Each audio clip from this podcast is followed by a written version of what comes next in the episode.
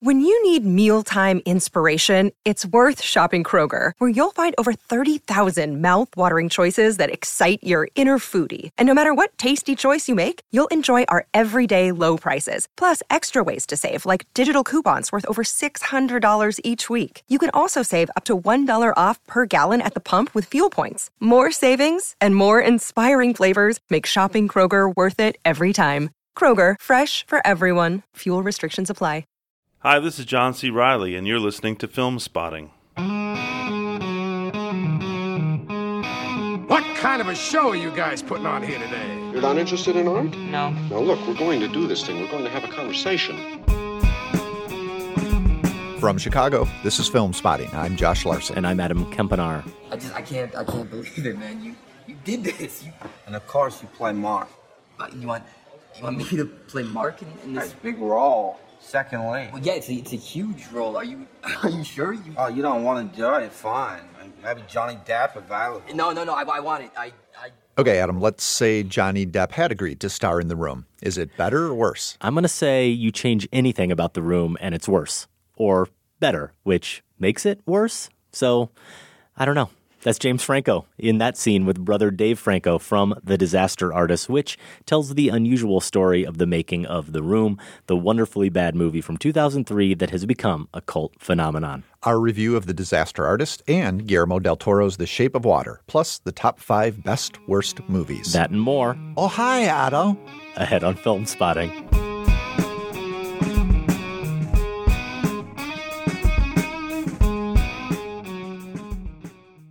Last week on the show, we shared our top five movie years. We basically set aside our five favorite years in cinema history. These are the only movies that are going to be around for future generations, or at least us, to enjoy. And we follow that up with the best, worst movies. Yeah, and enough of the effusive praise about the high art of cinema. Yep. Let, let's talk about when it can be just real crap. Rob Hill, the author of The Bad Movie Bible, is going to join us later in the show to talk about his new book, The Bad Movie Bible, and share his top five best, worst movies after the challenge and the chore it was last week to narrow down all those great cinema years to just five. It was kind of nice to relax a little bit and turn over the heavy lifting to Rob, and yet watching the scenes we had to watch, that was enough. Yeah. That maybe was enough torture. A chore in itself. But also, we have to admit, as is usually the case with movies so bad they're good, also kind of brilliant fun. And we will talk about those movies in some more detail with Rob here in a little bit. Of course, this top five inspired by The Disaster Artist, James Franco's new movie about the making of two thousand three's The Room, one of the very best, worst movies. So bad, in fact, it makes the cover of Rob's book. That review ahead as well. But first, there's no denying that director Guillermo del Toro is one of the most creative and imaginative minds in the movie business. But his recent films, Pacific Rim and Crimson Peak, have proved more divisive. His latest, The Shape of Water, is a Cold War-era fairy tale featuring a romance between a mute woman and a non-human creature. It sounds right up del Toro's alley, but how about ours? She deaf? Mute, sir. She can hear you. You clean that lab, you get out. This may very well be the most sensitive asset ever to be housed in this facility. You may think that thing looks human, stands on two legs, right? But we're created in the Lord's image. You don't think that's what the Lord looks like, do you? This creature is intelligent, capable of language, of understanding emotions. Our preview shows here on Film Spotting take the form of questions instead of just listing intriguing titles, and the release of Guillermo del Toro's latest affords me the opportunity to finally answer my number one question about the year ahead way back in January. What movie will best capture our post-Trump election socio-political climate? My candidates were Catherine Bigelow's then-untitled Detroit Project, which became Detroit, reviewed on the show in August, and The Shape of Water, two films set in big American cities in the nineteen sixties, but otherwise distinctly different from each other in tone, style, and subject matter. That a based-on-true-events movie depicting a race riot that culminates with a horrific abuse of power might resonate today isn't a particularly bold prediction. But the fairy tale about a lonely mute cleaning lady played by Sally Hawkins who works in a government lab and falls in love with an amphibious humanoid creature captured by Michael Shannon's ruthless agent in the rivers of South America? Well, I don't remember what I might have read in prep for that top five or what part of the movie's plot synopsis spoke to me about, quote, the times we live in, unquote, but I do recall what intrigued me the most. Whether it was possible that the metaphorically political film, the one floating in the realm of fantasy and romance, would be as profound, or even more so, as the literally political film, the one rooted in the harsh injustices of real life.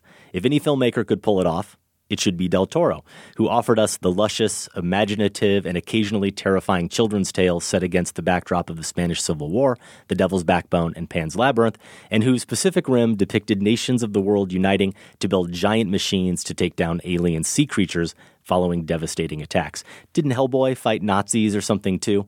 I don't want to dwell too much on our issues with Detroit, Josh, or our issues with a certain American president, but I am curious how you'd approach my question from January, and what aspect of The Shape of Water did you find the most provocative?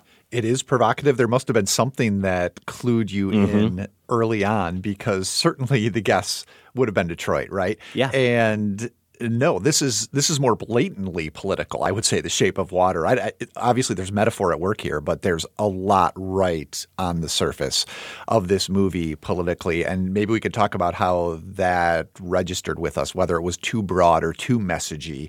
I've seen that be a complaint. I'd agree that it is very broad and very messagey for me, in the manner of a fable. So mm-hmm. I took that as the moral of the fable or the fairy tale and accepted that on-the-noseness a little bit more than I might in something like Detroit, right. maybe, or another straight dramatic film.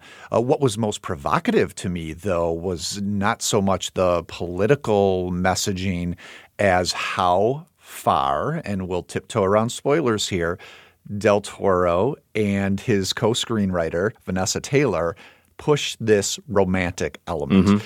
I think this has been something that's always been an undercurrent for some of the better creature features, from King Kong to the obvious inspiration here, Creature from the Black Lagoon. You could sense this romantic longing going on in the background. Of course, nineteen seventy-six's King Kong went all out with this, with Jessica Lange, you know, basking in Kong's breathiness.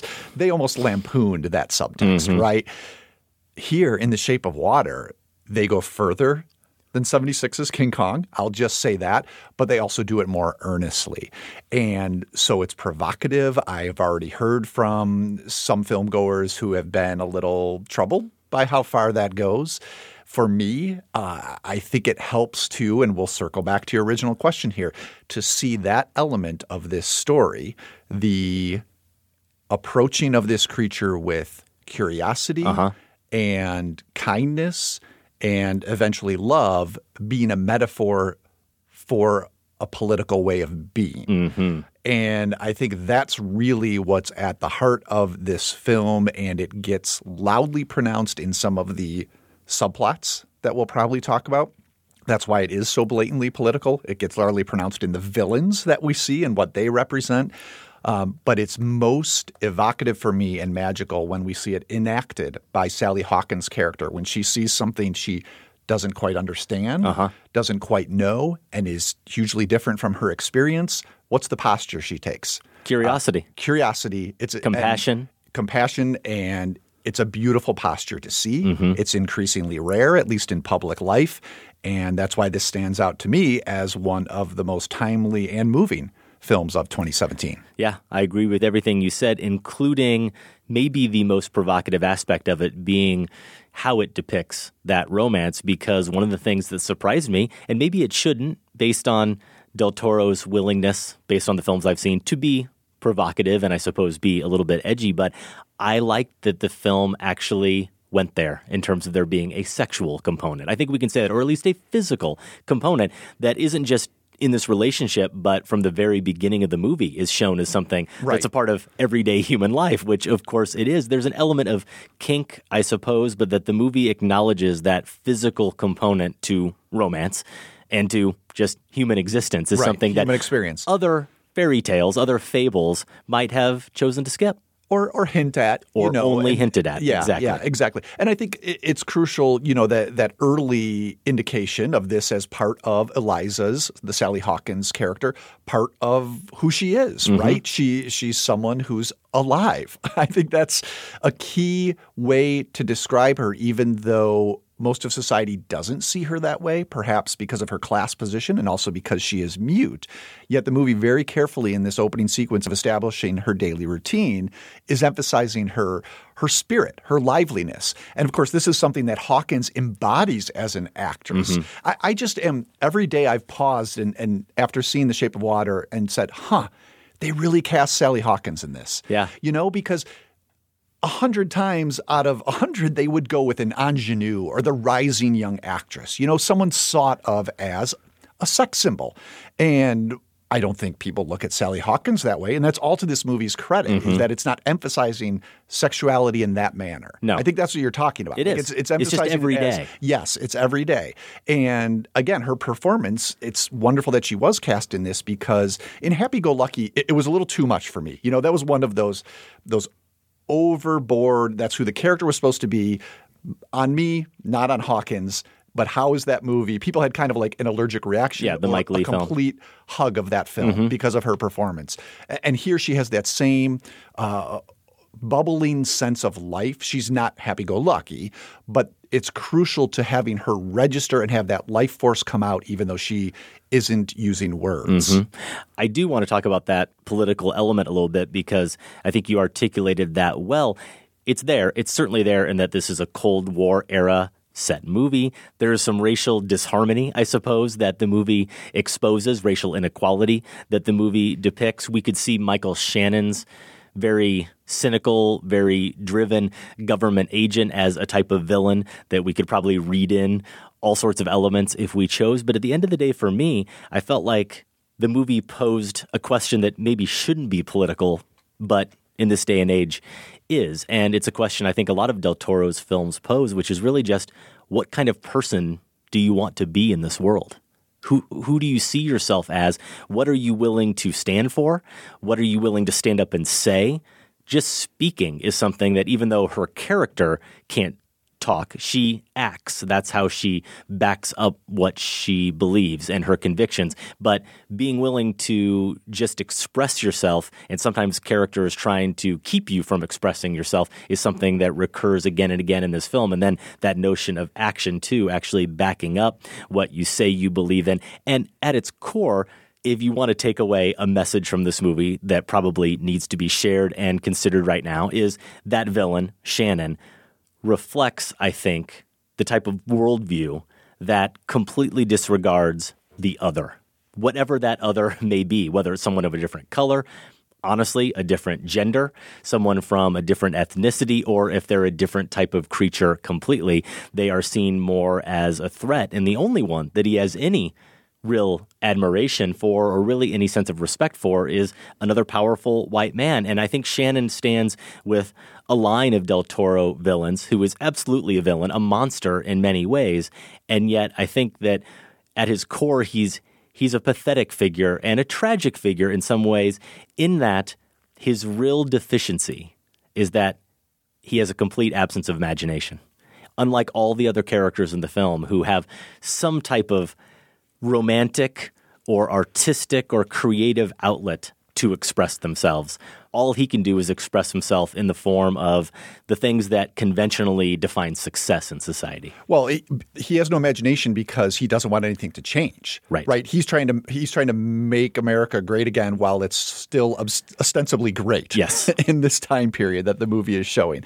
And okay, let's talk a little bit about a filmmaking detail because we might mm-hmm. be drifting off into political allegory that just sounds broad and boring. But this Shannon character has a great touch, huge performance, big villainous performance. He's the big bad wolf of this fable, absolutely. But I love the ghoulish Del Toro touch of he gets two fingers bitten off mm-hmm. early on by the creature. And they find them. Actually, Eliza finds them. And here's another character touch from her. She sees these fingers and kind of like int- is intrigued immediately and picks them up right away. She's kind right. of morbid and not afraid at all, right? And he gets them sewn back on. And for the rest of the film – they increasingly darken. Other characters refer to how bad they smell. And it's just a, ho- a great horror touch that only a filmmaker like Del Toro would give to mm-hmm. add to that characterization in a very disturbingly sensual way. Yeah. Uh, that's undermining the character as well. You know, this is a guy who's rotten to the core and we're watching him rot. Mm-hmm. And for all the fearsomeness that he has in these scenes, it's Michael Shannon after all, we still know that he's he is a decaying mind. Yeah, he is. And probably to its detriment a little bit, Josh, I would say that it is the kind of performance Michael Shannon can do in his sleep at this point, and I don't know that it ever really elevates I think beyond he's more that. Invested than that, though. Maybe, yeah, yeah. Of course, he's invested in everything. I mean, you want to talk about commitment? He is one of those actors who is certainly always committed, but I don't know that there are any elements in particular that are going to make it stand out from some other roles in his filmography in terms of just finding some nuance or something to bring to that character that doesn't make him that kind of villain we've seen many times before. But there is something in the way he's characterized, I think, that does stand out a little bit from those conventional villains. And I want to be clear again that at no point do I sympathize with him as a villain or as a monster. He's someone who, even when he does have a slip-up, learns nothing from his own failings, never becomes more human. But I think Del Toro at least is willing to acknowledge that he is a product of war himself. This is nineteen sixty-two. It's alluded to that he's got a military background, whether it was World War Two or probably Korea. He did fight. He's probably seen some horrors of war that have shaped him in some way. Now, whether or not he was that person going in, we can only speculate, but he is a product of that, and he's the product of a system that, as I touched on, prizes detachment, that prizes destruction, and that does kind of ask you to subjugate your humanity a little bit in order to get by, in order to succeed. And he does have that line that I just thought was very revealing anyway of his character, where he's talking to that general, won't give any more away, but asks the question, if your whole life you've done everything right, by the book, you've played by all the rules, and you fail once, are you a failure? And that is a provocative question coming from a character who otherwise it would be very easy to sort of dismiss as just the bad guy. And I was texting today with a listener, Josh Youngerman. We've mentioned him a few times. This is one of his favorite movies of the year. And he was at a screening in New York, I think, where Del Toro was present. And not surprisingly, he said that he does see Michael Shannon and the political nature of this film. It is allegorical to reflect kind of what's going on in the country today. But he says that in the time that the movie was made, if this movie had come out in the nineteen sixties, Michael Shannon would have been the hero of the film. Well, that speaks to the culture he's a product of, yes. right? This yep. this false Norman Rockwell. Here's another great touch in the film is that one of Eliza's good friends is her neighbor, played by Richard Jenkins, a gay advertising artist. So there's a representative of another societal other there, and but also a well-defined and performed mm-hmm. character. Anyways, he's working on this piece of advertising for Jell-O, some sort of Jell-O cake. And his drawing is of a nuclear Norman Rockwell white family sitting around this Jell-O cake. And he's told to make it green because everything's green nowadays.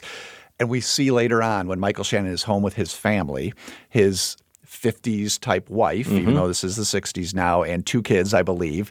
What boy are and they, a girl. What are, boy and a girl. What do they have? What are they eating? The same green Jell-O cake. Yep. And so just to speak to your point of how they are fleshing out this character, you mm-hmm. know, he's a part, he's trying to live up to that false advertising image as well. Okay, can we get to like the nerdy stuff that I that I just geeked out on about this sure. movie? And Though, it's the creature I've got, himself. I've got a religious thing I want to bring up. Okay, well, to you oh as yeah, well, so we'll, we'll get, get there's there. a lot of that stuff there. But the amphibian man here yeah. is amazing. Yep. And the reason he's amazing is because I at least could barely detect a shred of C G I. I'm with you. I think when he flutters his eyelids, especially when we first see him, um, that, that's, I'm assuming, got to be some sort of Might effect. Be. Maybe not. Um, either way, it works beautifully because it's, you know, drawn on the eyelids of fish and the way they function. So it seems at once alien and familiar, based in nature at least. But otherwise, this is Doug Jones, regular Del Toro collaborator, mm-hmm. The Pale Man in Pan's Labyrinth, A Ghost in Crimson Peak, as well as other performances. This is him wearing a rubber suit, and it's maybe one-ups the original rubber suit from Creature from the Black Lagoon, only because we've progressed in technology and costume design and that sort of thing. But that suit is amazing. I love how we first see him because there's a, a visual homage to the, the webbed claw that is a great detail in Creature from the Black Lagoon. We first see the amphibian man in his tank when he gets wheeled into that lab, and there's a little glass. And it's a cylinder, a steel cylinder, but we see a glass window and we see his claw first, mm-hmm. right? Yep. Love that homage, and it also emphasizes the physical elements yes. of this costume design. We hear those nails later yep. click on glass or tiles. We see the gills on the side of his throat flap open and closed. They're there. When other characters touch him and they take their hand away, there's a little slime. All of that tells you he's in the same space. Yes. And that has become such a rarity mm-hmm. for fantasy films, action adventure films, uh, to get that sense. And man, does it make a difference when you finally Huge get difference. to see it. Yeah. It views every scene with an authenticity and that physicality. As we touched on, it's such an important part of this movie and these characters, especially as they are, for the most part, all isolated characters who are longing for that type of connection. It really is so crucial, and it's it's a wonder. I was aware of it too. Now, it didn't take me out of the film, but there was at least one time where I did just sort of stare at the creature, marveling at how they pulled it off and made it seem so, I suppose, seamless in the space and so believable. It really is a tribute to everyone who worked on this film, including the overall production design of this movie. The designer is Paul Osterberry. It's incredible. Dan Lawson is the D P who shot it, and it is all bathed, and I use that word deliberately, in this kind of green mm-hmm. deep sea glow that reflects that creature and where he comes from, and reflects the type of environment that Sally Hawkins' character, Eliza, also seems to be most naturally at home. And there's some interesting stuff with color in the film, too, where we see red doled out only in certain moments, and then it makes that blood, when we see it, really stand out as striking. But also the fact that green is mentioned so often in the context of the Jell-O. And at one point, the ad exec, the boss, tells him green isn't what's in anymore. And I think that it's almost a nod, or I read it as a nod from Del Toro saying that, hey, I'm making this kind of old school monster movie that's going to have that green mm. glow. This is fantasy. I want you to understand that it's fantasy in every way. And there is an element of this film where they live above an old theater that's showing these old types of fantasy movies that nobody's going to anymore. And we have Richard Jenkins' character painting these pictures with all that green as if he's still lost in kind of this world of, of old school fantasy and sentimentality that is no longer really welcome here anymore. But then, isn't it curious, Josh, how the character Michael Shannon, who seems to be, he plays a guy named Strickland, who seems so at odds with everything that we've talked about, the others that we see reflected in all these other characters he has nothing in common with, but when he goes to pick out a car, yeah. he's sold on the teal Cadillac. The teal, which, which he initially calls green. Right, right? and he the, hates it. The salesman, But no, the salesman teal. sells him on it. And I did just think maybe that was a nod from Del Toro to say, as different as they are, as much as I am trying to make them starkly in contrast to each other as human beings, there's something that sort of inherently connects them. They are all part of this world, and it's kind of about the choices you make that that define really how you stand in that world. But I wanted to know, Josh, if you had, by the end of it, the culmination of this film, and I don't think this is necessarily a flaw of the film, I'm just trying to express kind of the experience I had with it, did you have an emotional reaction to it that maybe you thought you would? Did it deliver fully on those expectations? Because I one hundred percent found myself caught in its glow. Literally, that production design, the cinematography, the fluidity, and yes, I use that word deliberately again as well, the fluidity of the camera and the editing, which always feels like it's moving very subtly through through water, unabated, but still has that type of motion with Steadicams, but not ostentatious shots. There is just always that sense of movement that I love, and those effects, as we touched on. But I was never fully enraptured for some reason. Doug Jones' creature is beautiful.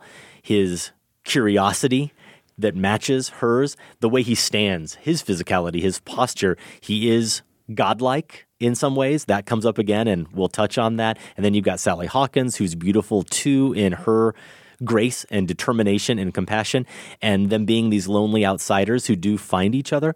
But I have to admit that no moment between them made my heart sink, like the one where Richard Jenkins touches a man on the hand in a restaurant and dares to say to him out loud, "I'd like to get to know you better." Yeah, yeah. That was that was the moment that broke me in a film full of these grand romantic gestures, and all I can think is, it'd be easy to say that I was so kind of hypnotized by the production design and that camera work and the technical virtuosity of the film that it took me out of the romance. I'm not sure that that's really it. I wonder if it's something about it inherently being a fable, that by the end of this fairy tale, there is naturally a lack of stakes for me on some level that didn't really hook me in. I don't know. Did you have a similar reaction or not? So it didn't strike me as overwhelmingly romantic. I can see how it would. I think that's what you're getting at. Yeah. I, it, I could see how some people would take it that way. In, in a similar way, like, you know, Beauty and the Beast,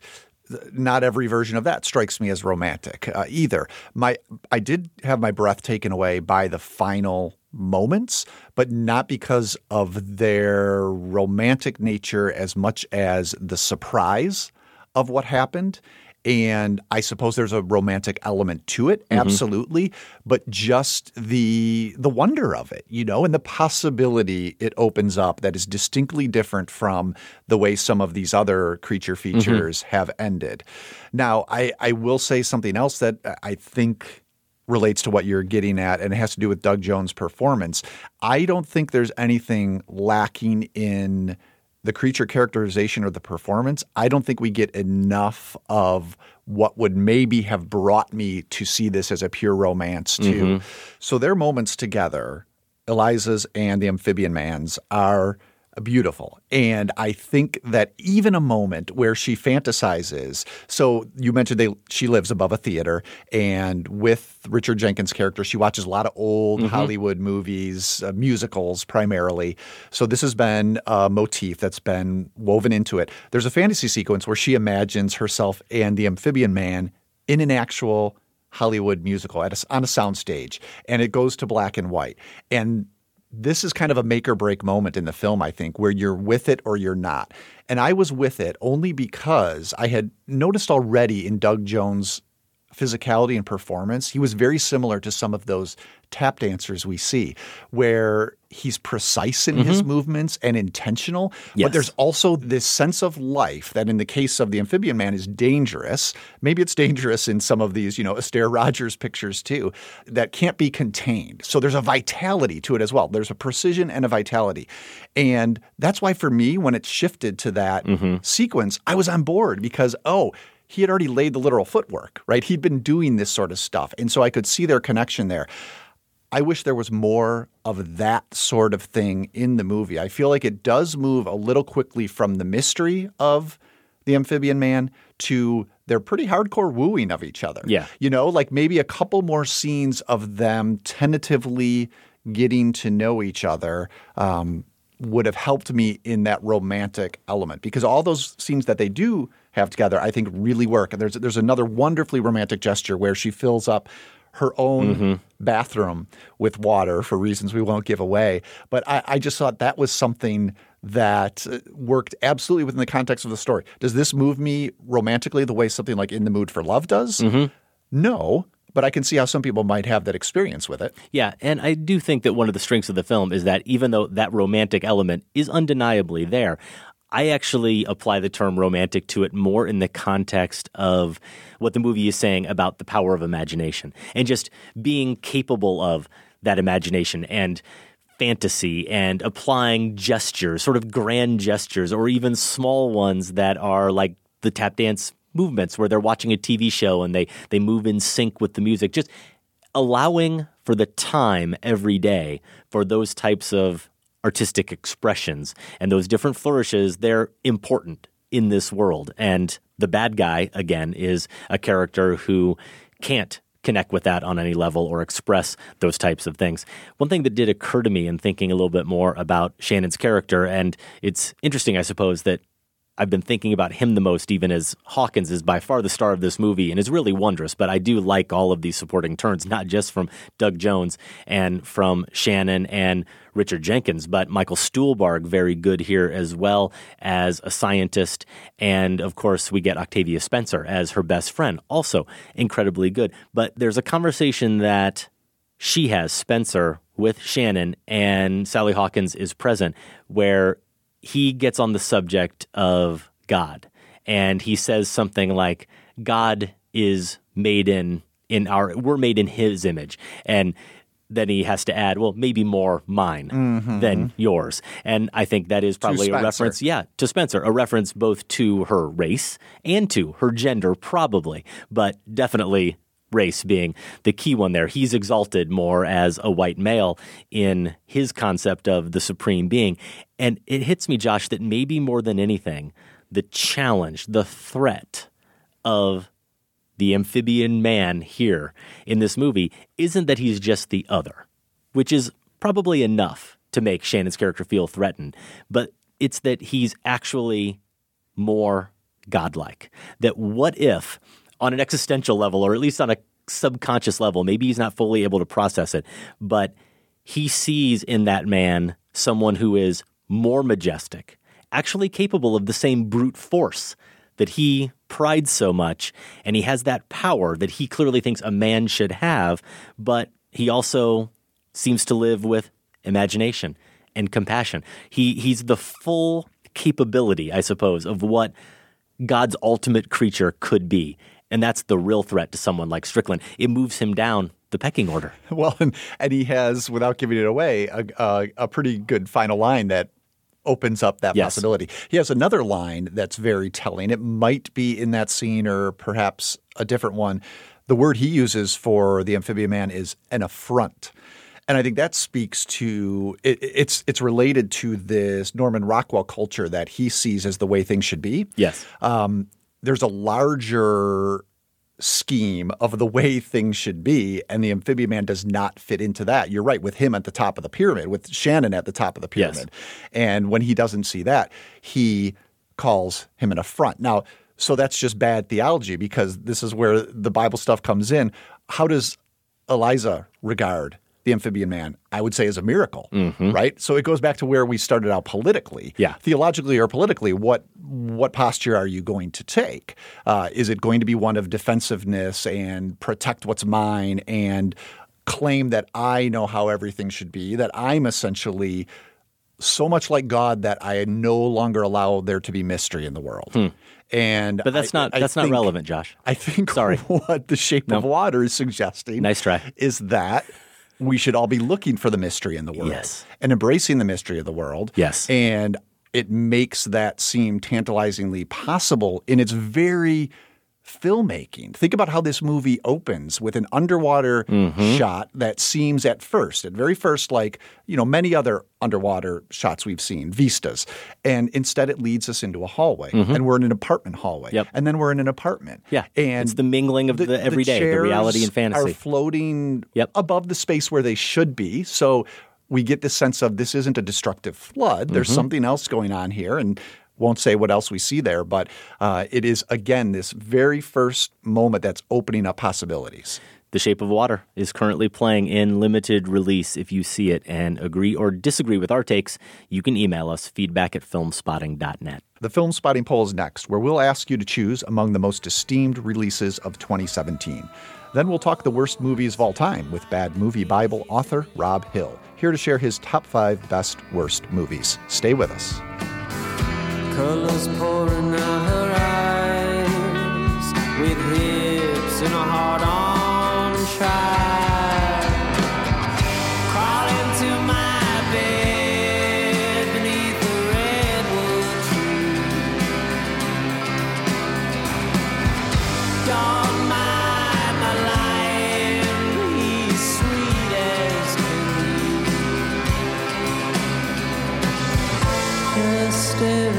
My eyes, let your life pass me by.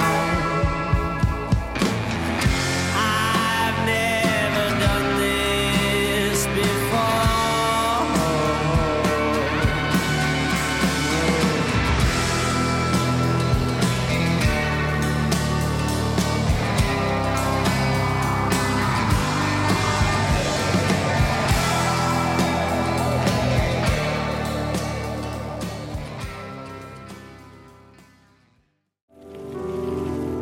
So what do you do around here? Read books, transcribe music, swim at the river, go out at night. Sounds fun. All right, later. Sicuramente è meglio di quello dell'anno scorso. Just watch. This is how we'll say goodbye to us when the time comes. Later. Meanwhile, we'll have to put up with him for six long weeks. This is Film Spotting, a clip there from next weekend's big release. A ton of buzz on this one. Last Jedi finally here. No, Call Me by Your Name. Ah, ah. Armie Hammer, Timothée Chalamet, named Best Actor of the Year by the New York and L A Film Critics Groups. Call Me by Your Name also named Best Picture by the L A Critics. That's the movie we plan to review on next week's show, along with, yes, Josh? The Last Jedi. We hope. Yes. We hope, because we don't know when we're seeing it yet, but we are making room for it, hopefully, in our schedules, and hope to discuss it on next week's show. We've had a little bit of correspondence with Rian Johnson, if it comes up that he can actually appear on the show for a little Film Spotting interview. He said he was game, but, you know, I'm guessing he's a little busy. Yeah, and, you know, these things are really out of his control. He has mm-hmm. so many handlers at this point. It's it's if they'll let him come on the show, I think. That's true, Josh. But we appreciate his interest, even if it doesn't happen, and we are sure that it will happen at some other date here in Film Spotting's future. Rian Johnson, once quoted on a Film Spotting t-shirt, no longer for sale, but we do have brand new shirts that everyone seems to like, and December tenth through the thirteenth, fourteen bucks. If you get your orders in by the eleventh, they will arrive for Christmas using their budget shipping. Slightly more expensive shipping options. You can get your order in as late as the seventeenth. fourteen bucks, still more expensive than my book, which still makes me feel bad. Yeah. Can you can you get a sale so at least the t-shirts cost less than my book? No. That would just no. seem more appropriate. You know what? It's it's what the marketplace has determined, Josh. Apparently. This is a capitalist society. Filmspotting.net slash shop. Filmspotting.net slash events is also where you can find all the free movie passes we typically post. Most weeks, you will find a couple movies there, whether they're run of engagement passes or they are advanced screening passes. We did have some available recently for The Disaster Artist and The Shape of Water. Both movies talked about this week on the show, and we just encourage you to regularly check in with that page, filmspotting.net slash events, if you are in the Chicago area. What's new with you? Not much. Still going to the movie tonight? Oh, sure we are. What kind of movie are we going to see? Well, we'll see... Danny, don't plan too much. It may not come out right. All right. Let's toss the ball around. Okay. That's exactly what it sounds like anytime Josh and I try to play sports together. Hey, remember, we did this summer. Remember the Wisconsin River? We were playing yeah. paddleball paddle in ball. the river. And we had a pretty good run yeah, going. We looked much better than the guys in the room. No, we did. Tommy Wiseau and Philip Haldeman there in two thousand three's The Room, the cult movie that inspired first the book, The Disaster Artist, about the making of The Room, and then James Franco's movie adaptation of the book, starring Franco as Room star Wiseau. We're going to get to our thoughts on the Franco movie in a minute here, but first, a couple weeks back, in anticipation of our conversation, we wanted to get a sense for just how many listeners really knew about this Room phenomenon. Our question was, how do you feel about Tommy Wiseau's The Room? And we gave you options in the form of quotes from the movie. First, it excites me so much. So you've seen it, you like it, you love it, whatever. You didn't get it, did you? That means you have seen it, you're not really on board. I'm fixing the apartment for Johnny's birthday, but I'm really not into it. So there's a little bit of interest, you're kind of, kind of hooked. You want to see it, but you haven't made time for it yet. Or finally, why, Johnny? Why, Johnny? Why? Why? You haven't seen it. You won't see it. Zero interest in this film. Josh, how did it come out? In last place. You didn't get it, did you? So those who have seen it and don't like it, nine percent. The minority. The minority. Next up, why, Johnny? Why, Johnny? Why? Why? Haven't seen it and will not see it. nineteen percent voted that way. Second place, I'm fixing the apartment for Johnny's birthday, but I'm really not into it. thirty-five percent of the vote was received for that option. Winning, it excites me so much.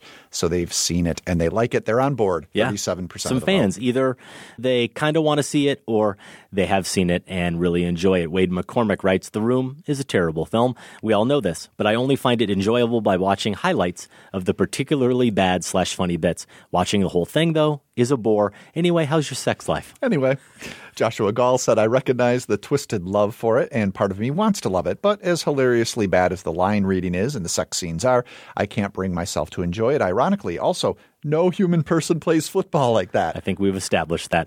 Jacob Meltzer. Oh, hi, Film Spotting. I've seen the film in the theater twice, plastic spoon throwing and soft toss football included, and I absolutely loved the experience both times. However, I cannot imagine just watching it alone at home like I watch a lot of films. Even though it's a far inferior film, The Room is rocky horror for millennials in terms of the midnight communal theater-going experience. Also, it's hilarious that eighty percent of the time when I bring the movie up, people think I'm talking about Room, the Brie Larson movie. This just happened. happened to me this past weekend. This is all preamble to say that I'm looking forward to The Disaster Artist more than any other film coming out this year, including Star Wars. Wow. Alex in Madison, Wisconsin says, the difference between The Room and kitschy bad movies like Sharknado is the sheer earnestness of Wiseau's intent. The blindness of the film's construction gives it a signature sublimity and surreality that is unshakable. If nothing else, it deserves its place in cinema history for its tonal originality. Okay. I'm with you there, Alex. Christian Christensen in Porsgrunn, Norway. In a world full of apathy, one man wanted to make a grand film. Tommy Wiseau had a vision and followed through to completion. The Room may not be what he intended, but he has brought a lot of joy to people. There is value in that. It may not be good in the traditional sense, but bad movies like this frequently surprise me with unexpected moments. After seeing this, I had a long philosophical discussion with a friend about the sentence, you couldn't kill me if you tried. That is the kind of conversation The Room inspires. Indeed. Jesse Kuda says, I found this movie teetering on the so bad it's good line, but can't deny the appeal of some of the best scenes, including Denny's unplanned intervention on the rooftop. I hate to admit that the audience engagement led me to missing most of the more quotable lines, which means I'll probably have to see this film again. Finally, Max O'Connell, right here in Chicago, writes, I'm a little surprised that the seen it, like it category quote isn't, he's my best friend. Max adds in parentheses, I've seen it upwards of thirty times. It's a sickness. Uh, yes, I, that is a proper diagnosis, Max. Wow. Okay. Thank you, everyone who voted in that poll. That brings us to our new poll question. Looking ahead a couple of weeks to our big top ten of twenty seventeen roundtable, a set of shows where we do share our top ten films of the year. Josh, you're ready, right? You could stop right now. We could tape it. Yep. yep. Nothing else to watch. Nope. Everything. All good. Not twenty-five movies or thirty on a list yeah, let's try that forty. You're trying to cram try in forty. Over two weeks. Michael Phillips will be part of that show, and the great Tasha Robinson from The Next Picture Show and The Verge. Now, I don't know if Tasha has done this show before my time, but she No, it's her first time her as part of the roundtable. Did you inform her it's a eighteen-hour recording?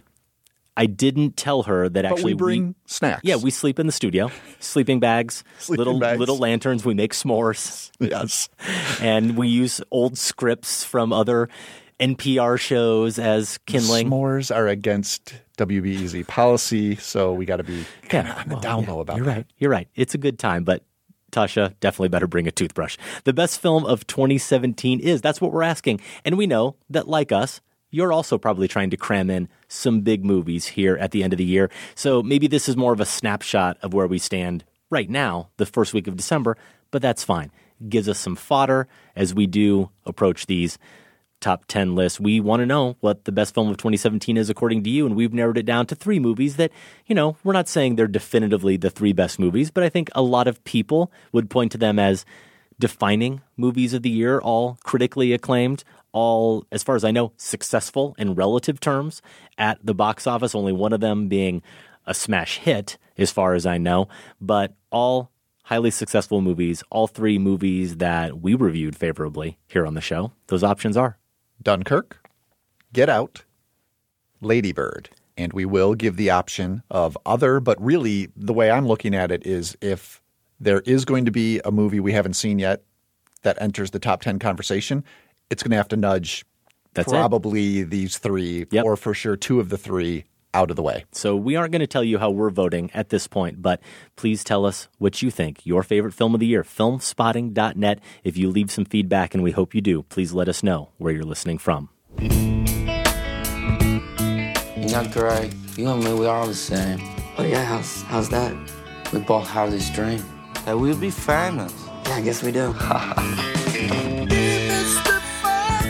You have a malevolent presence. You are a perfect villain. I could see you as Dracula, Frankenstein. I'm not Frankenstein. I'm Hero. James Franco there doing a really good Tommy Wiseau in The Disaster Artist, Franco's movie.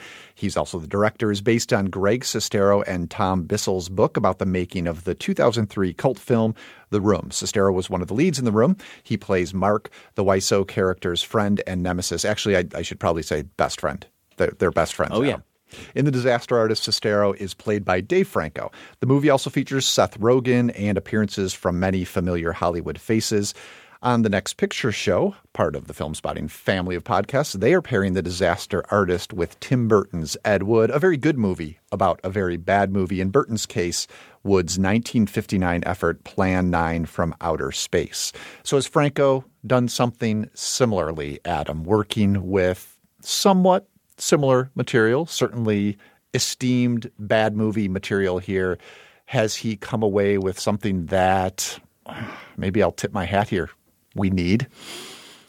I certainly thought going in that I would feel that way. Me too. I thought this was a home run. Yeah. I thought I was going to love this film, and I was really disappointed by it. And I've been thinking a lot about this movie for the past two to three days, trying to really put my finger on and articulate what didn't fundamentally work about The Disaster Artist for me, and I'll offer up something here even though I don't know that I've completely hit on it yet. I wanted to say, or my initial gut instinct reaction to this film was that something is missing in terms of that thing that is probably going to come up in our conversation with Rob Hill.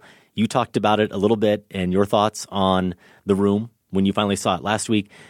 In terms of the commitment to it, the conviction, something seems to be lacking.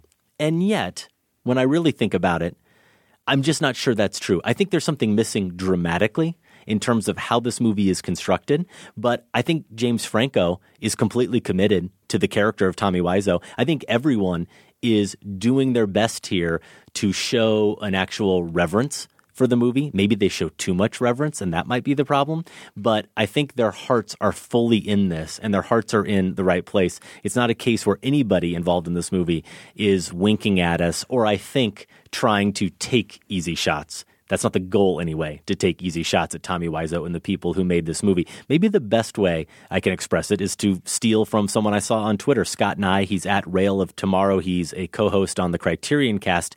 He tweeted this. Francois Truffaut wrote, "I demand that a film express either the joy of making cinema or the agony of making cinema. The Disaster Artist, a movie about making a movie, does neither." I think he's on to something there, because when the film does really get at that, at the core of what Scott and Truffaut are expressing, at one point it has to just blatantly spell it out. It has to put the words in a character's mouth, and that actress is Jackie Weaver, who's really good here as the, what is she, the mother to one of the characters, right? It's been yes. a while since I've seen yeah. it, who famously says, "The results are definitely in, I have breast cancer." But she says something along the lines of, "The best day on a film set yeah. is better than the worst day off it." I wish that the film had found a way to really make me believe that, instead of having to put those words in that character's mouth.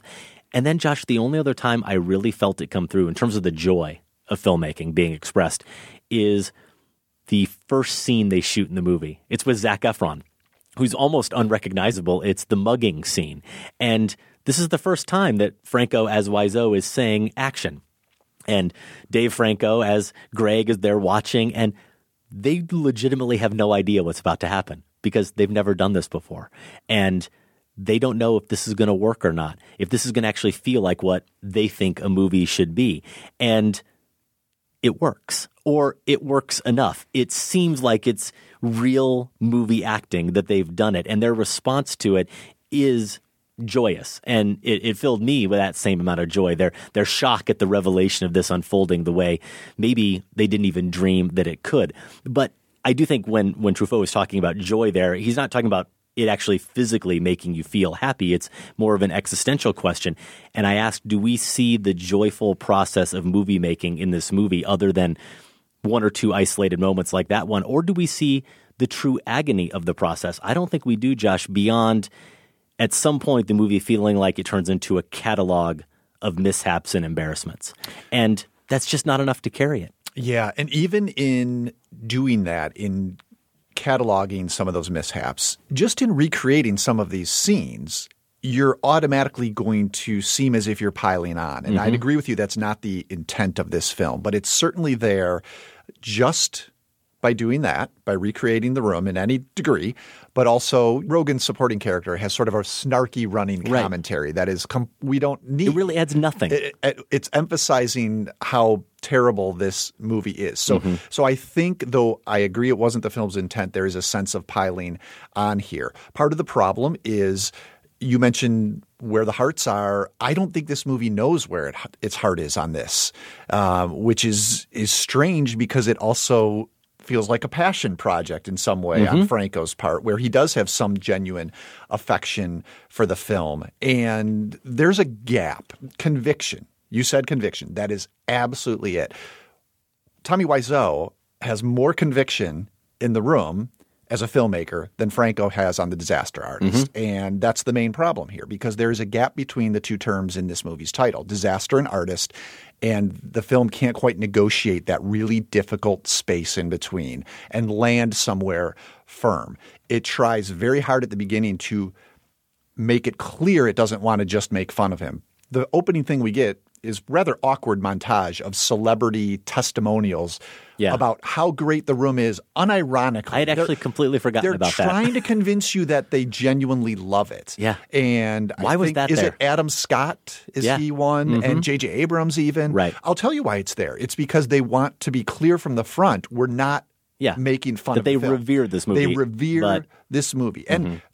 I agree there's an element of that here, but it just gets overwhelmed mm-hmm. by all of these other things we're talking about. Now, they also try to make up for it in the ending, where this finale at the premiere of The Room is I didn't so, buy a second of it. Did not buy a second of it. So tonally all over mm-hmm. the place, where we're not sure how bad we're supposed to feel for Wiseau, how much we're supposed to be laughing with the audience who's mm-hmm. just uproar. And, and it gets really personal. Like things yeah. start to break pretty early when it's the infamous sex scene and Wiseau is forcing the camera to take, take in his body mm-hmm. mostly, right? And the audience starts groaning, making gross out noises. Yeah.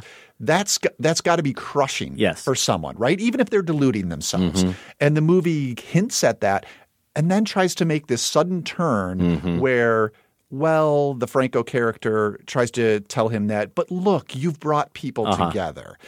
And there's that goes back to this gap between yeah. – there's a gap between what Wiseau experienced, which the movie tries to capture, and what people are experiencing when they're at this movie, mm-hmm. going to these cult midnight screenings and laughing at it. Yeah, I just don't believe the journey that any of the characters at the end of the film no. are on during or, that premiere. Or what the movie's trying to sell right. us is that this is now something that everyone is enjoying mm-hmm. as as a it's to the joy thing you're talking mm-hmm. about. There's a different sort of joy that's coming from – and I'm not judging people who are going to these midnight screenings. No, not at all. I mean, I'd like we're to gonna, go. We're going to have fun making fun of bad movies mm-hmm. later in the show. So this isn't meant to like write all of that off. But the movie hasn't found out what it wants to say about that. And mm-hmm. it certainly doesn't interrogate us, the audience, to ask, why are we laughing at The Room? I mean, I would have yeah. liked to have been yeah. challenged. Yeah. Like, why why do I laugh at The Room? And should I be laughing at The Room? Should it become this cultural phenomenon it is? I don't have an answer to that. Right. The movie is is largely disinterested in that, I think, or uh, is made so uncomfortable that it tries to give us this happy mm-hmm. take that isn't convincing at all. Yeah, and I don't really disagree with you, obviously, in what you're saying about the lack of conviction, though that's something that's hard to express. It's hard to articulate. It's it's an intangible of sorts. I feel like it might be more just a reflection of some of the things you were saying in terms of them just not finding what they really want to say. They want to try to argue that this was a personal film, that this is a story of friendship, and it's also a story about betrayal that perhaps reflects who Tommy Wiseau really is, and that this movie comes from a real place. There's something they're, they're trying to get at there a little bit, but it's just not enough. And I feel like between Franco and his other collaborators on the movie, Michael Weber wrote it along with Scott Neustadter, they just did not find a way to really dramatize the making of The Room and make it compelling or figure out, as you said, what they really wanted to say. And I think that another example I'd point to is we talk about kind of the agonizing process of making a movie. As I said, we see lots of bad things happen or things go on on the set that make it seem as if this wasn't a joyful time for everybody, but it doesn't get at anything larger. And in fact, at one point, it doesn't even really make sense within the larger context of the movie. There's a whole sequence based around the fact that Tommy has stopped paying for the air conditioning. Yeah. And so everyone is sweating too much, and he won't buy water, and he's always showing up late. Tell me if I'm wrong, if I'm overthinking this, but at that point in the film, we've had no reason to believe that Tommy's the type of character who's not willing to spend money to make this movie work. Or would not be invested. Or wouldn't be fully invested. Right. And then all of a sudden, he isn't. The right, movie just right. shows him as not being. Yeah. And then it moves on from that. Which that's may, not, that's may not a symptom well of happened. Something else, something larger. Right. And, and you're right. Maybe it did happen. But in dramatizing it, it feels like it comes out yes. of nowhere. And yes. it's not tied to who the person that otherwise the movie's shown us Tommy Wiseau to be. And you could say the same of the turn it makes at the end, is that perhaps that's where the real-life Wiseau is at uh, with The Room, and he has embraced it as this cult movie that people laugh at. Maybe he isn't. Th- that's what the movie wants to sell us. And no matter whether or not that's happened in real life, mm-hmm. it isn't convincing here. No. And speaking of real life, I was thinking about you at the end of The Disaster Artist, Josh, because over the years we've seen, I don't know, maybe three or four, maybe five movies, pretty big movies that have decided during the credits sequence to show us the real-life version of what the movie has been dramatizing or fictionalizing yeah, yeah. in some way. And in most cases, you seem to hate it. You seem to well, hate when filmmakers rely on that. Yeah. And I know you agree with this too, but I think it is a matter of degree and how it's really approached and how it fits in or doesn't fit in with the rest of the movie. Sometimes I find it really effective. Sometimes I find it less so. Wow, did I hate it here. Oh, yeah. It really indicated to me, it goes back to that idea of maybe too much reverence. It's just split screen after split screen, five or six scenes of the real movie on the left, I think, and The Disaster Artist on the right, meant to show us how faithfully they recreate the mise-en-scène of the room, the blocking, and the performing so that it feels almost indistinguishable from each other. And I couldn't understand, honestly, what the goal of that was, except to try to indicate to us again that we love this movie. The filmmakers really do love this movie. But I would have found it more interesting, actually, to see how they how they veered from that, how they how they worked with it. I know they have to make the room. I know they have to show some faithfulness to that. That's why people are going to the movie. And yet there was something, I suppose, lacking in imagination where it was just like, okay, at the end of the day, what they were really after, that ending suggested to me, is trying to recreate the room as meticulously as possible. That in and of itself isn't a compelling enough reason to see The Disaster Artist. No, and that brings up a movie that tries to be a bad movie, The Lost Skeleton of Cadavra. I don't know if you've ever heard of this. No. It was from, I don't know, let me, I'll look it up as I'm talking here, but it's basically trying to be one of these uh, sci-fi, terrible sci-fi movies like A Plan nine from Outer Space. It's from two thousand and I don't know how I even saw this thing. I must have been forced to review it, two thousand one. And it's amusing for a little while, and then you're like, well, why are you trying to make a bad movie? So I think that's part of the problem. Um, as far as these end credits, you know, real life instances, generally my objection is they're in hagiographies, right? Yeah. So it's like trying to hammer down how wonderful this person is. Here, it's the same problems the whole movie has is, is what you've been saying. Why? What what are we getting out of this? It may be because they want to show how meticulous they are. It may be that they want to show reverence, but really all it does is, especially for people who haven't seen The Room before, is show how ridiculous The Room is. Mm-hmm. Okay, so then you're kind of back to piling on. So it just it, it doesn't have the a distinct sense of purpose that a project as complicated as this needs. I think that's well said. If you see The Disaster Artist and agree or disagree with our thoughts, email us, feedback at filmspotting dot net. Bad Movie Bible author Rob Hill joins us next for the Film Spotting Top five Best Worst Movies. If he's got a Star Wars prequel on his list, Adam, I am going home. Stay with us. Let's get a house, you and me and your twelve cats. We'll put mirrors on the ceiling. We'll have a bunk bed by the bed. You'll line my mattress with nails, one for every time something psycho came out of your mouth. Your cabin eyes are praying, your scarlet lips half saying a sales pitch for the circus in your mind. Young lady, you're scaring me.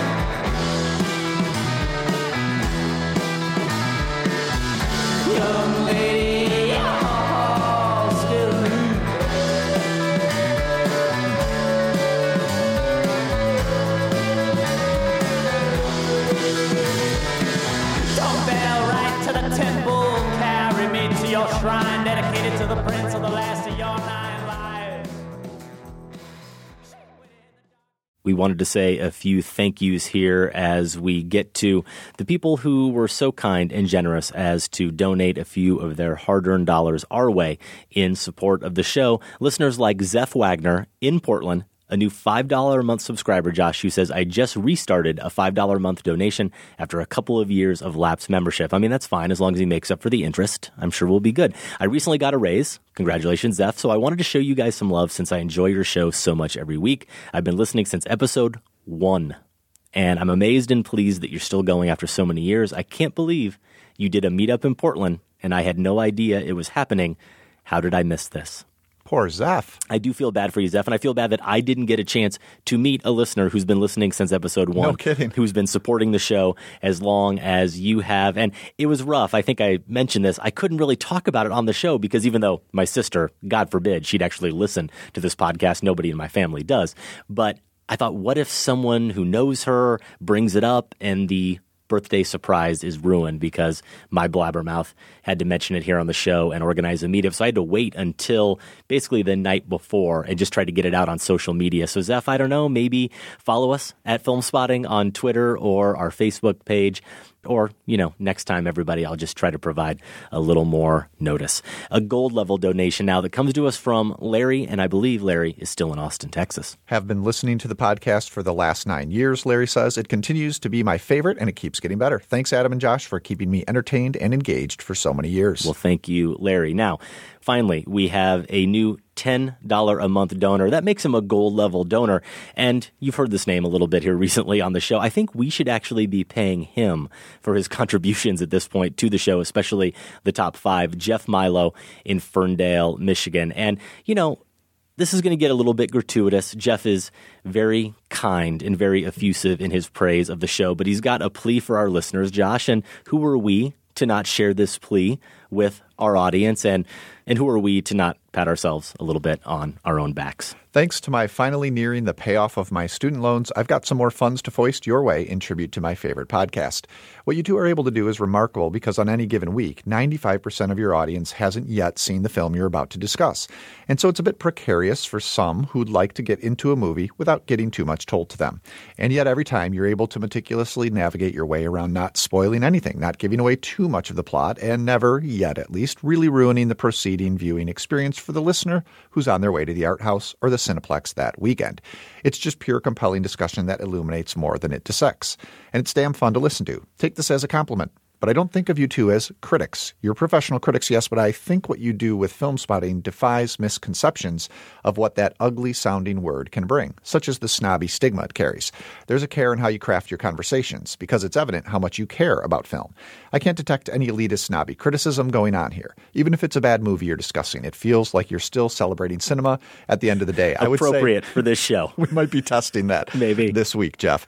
He continues, so I'm up to ten dollars a month, and I want to say, if anyone out there started listening to this podcast a month ago, if this is your fourth consecutive week of streaming an episode, then you might consider a donation because you might not know it yet, but you're already hooked, just as I was. Back in the Cinecast days, they called it Cinecrack. When you got those first few hits and you knew you were hooked and couldn't wait for the next show. And we love, of course, to hear those stories. And we really appreciate those kind words, Jeff, and appreciate your continued listening and support. There's not much we can probably say or need to say except it's so rewarding, of course, to hear that, not just because it's praise, but I think it's fair to say in conversations we have between us, between Sam as a producer, and it goes back to the very beginning of this show, everything he articulated is what we are trying to do. Whether we pull it off every week or not is up for discussion, but that is what we're after. Yeah, and the spoilers particularly, that's such a hard tightrope to walk, and everyone's, you know, their definition of that varies, mm-hmm. So it's good to hear that for Jeff, at least, we're doing it right. We do have one final donor, Alan in Mountain View, Arkansas, who says, time to pay the dealer for making those summer hours of mowing fun. Keep up the good work. We are happy to help, Alan. Finally, a no-cost way you can help the show, rate or review us on Apple Podcasts. Every five-star rating, every review really does help us reach new listeners. We'd like to thank Zach from Iowa City, Every Nickname Gone, D V Dub, Remember Why I Like Him, and Ginger Mermaid for taking the time recently to post a review. Nothing, nothing too outlandish this week, Josh. No. Ginger Mermaid, the sequel to The Shape of Water. Mike, I'm scared. It's getting dark. Well, Torgo, which way is out of here? There is no way out of here. It will be dark soon. There is no way out of here. No way out? From nineteen sixty-six, a clip from Manos: The Hands of Fate, a movie that owes its fame to its sustained awfulness. Josh, do you want to do the honors and share what the film is about, according to Wikipedia? Yeah, this is this is good stuff. It's about a family who gets trapped inside a lodge run by a polygamous pagan cult. The film is described as infamous for its technical deficiencies, especially its significant editing and continuity flaws, its soundtrack and visuals not being synchronized, tedious pacing, abysmal acting, and several scenes that are seemingly inexplicable or disconnected from the overall plot, such as a couple making out in a car or the master's wives breaking out in catfights. I can't believe I haven't seen this movie yet. In nineteen ninety-three, Manos was the subject of a popular episode of Mystery Science Theater three thousand. It went on to become such a cult hit that when a sixteen millimeter work print of it was discovered in twenty eleven, a high-quality Blu-ray edition was produced. So Manos: The Hands of Fate is bad, famously bad, but is it bad enough to earn an entry in the Bad Movie Bible? To find out the answer to that, we turn to the author of The Bad Movie Bible, the ultimate modern guide to movies that are so bad they're good, Rob Hill, joining us from just outside London, England. Rob, thanks for coming on the show. Thanks for having me. So, welcome, Rob. Yeah, Manos, it, it gets a mention in the book, right? Oh, absolutely. It has to. Is what put it over the top, Rob. I was just looking at some scenes from this, and the dedication in the costume design. I noticed when the master opens his robe, they're the giant painted hands inside the robe so that he's extra threatening. And I thought maybe that's what earned it a place in the book, a detail like that. Well, I was just glad he wasn't wearing his home clothes, which is often what happens in these movies. Absolutely. And we heard there in the Wikipedia description some of the criteria for what makes this movie so bad, the editing and the continuity flaws, the soundtrack and the visuals not being synchronized. We're going to get to the criteria you use to score some of these movies in the Bad Movie Bible and get to the top five. But I guess first we got to do a little bit of setup here. I wonder where this project came from. When did your appreciation for bad movies really begin? Well, I guess it goes back quite a long way. As a as a teenager, I think like a lot of people do, I'd watch genre movies, action movies, horror movies with my friends, and we sort of gradually noticed some of them were a lot worse than others, and they could be funny in their own right as a result of how bad they were. So it kind of grew from that, and then a couple of years ago, I, I vaguely became aware that there are a lot of other people out there with the same sort of fascination. You tend to think you're the only one who knows these movies. And not being really one for social media, it had taken me a while to, to cotton on to the idea of there being others who knew this stuff. So I just kind of thought, there's a big enough phenomenon going on out there now. Maybe I should try and to describe it for ordinary, you know, civilian cinema goers. Yeah, and do you genuinely, I suppose I have to ask, do you genuinely appreciate these films? Do you have a good time watching them? You said to me something over email about how often the mood you're in and the setting when you're watching these movies can have a big effect. And I've certainly said that I wish that I had watched The Room in one of those midnight movie settings as opposed to watching it on my couch alone. And I still enjoyed it for the various reasons one enjoys The Room, but it can be a very different experience. So what's your typical approach, I suppose, to these movies? Well, I, I think it is important to watch them with other people, other people who share the same sort of sense of humour. It took me a, a little while to get my head around. When I was researching the book, I had to start obviously watching a lot of these things on my own, and that's not something I was used to. But it did, I, I, you know, I got into it quite quickly, and even on my own, I absolutely enjoy all these movies, particularly the ones that are in the book, and you know, a few dozen others that are really top draw. But certainly being with uh, with other people helps. Um, If you've had a, a, a odd drink, that might help too. There's no doubt about it. But on your own, that's something you, you really need to train for, I think. Yeah, we will share some of these numbers too as we get into your picks. But you established this set of criteria that you gave each film a rating on: cheese, acting, excess, ineptitude, and then my favorite, what? With a question mark. And if you have seen any of these movies that we're going to mention, including The Room, just might come up, you can understand why all of those apply. The one I want to ask you about real quick, though, is acting. All the other ones make sense to me, but what mm. what are you judging the acting on? Is that is that score of a nine or ten a reflection of just how terrible it is uniformly? Basically, yeah, how funny it is. It, I mean, I, it, it was. It's kind of odd to single acting out, but it, it does end up being the the main draw in a bad movie. It, it, it's it's basically, a lot of it is down to how bad the acting is. It really is. And after, I mean, I talk about it a little bit in the introduction. It's kind of hard to define what good acting is and what bad acting is, but you do know it when you see it one way or another.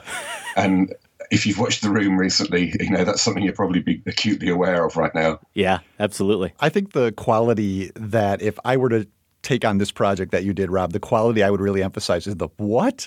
I think that's the one. And the the room is just packed with this stuff where if you're in a crowd, you may for the first time not laugh out loud at it, but just turn to each other and raise an eyebrow. Yeah. And then turn back to the screen and be like, well, did we just see that? That's uh, it. The, the, the football play in The Room being one example.